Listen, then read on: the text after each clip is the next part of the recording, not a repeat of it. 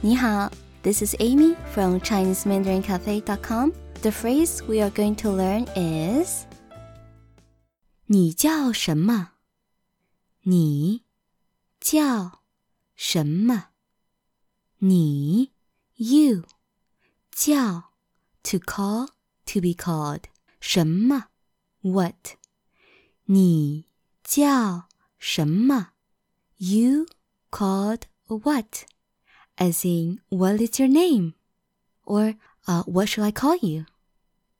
你叫什么？你叫什么？For more learning resources, please check out ChineseMandarinCafe.com. Bye!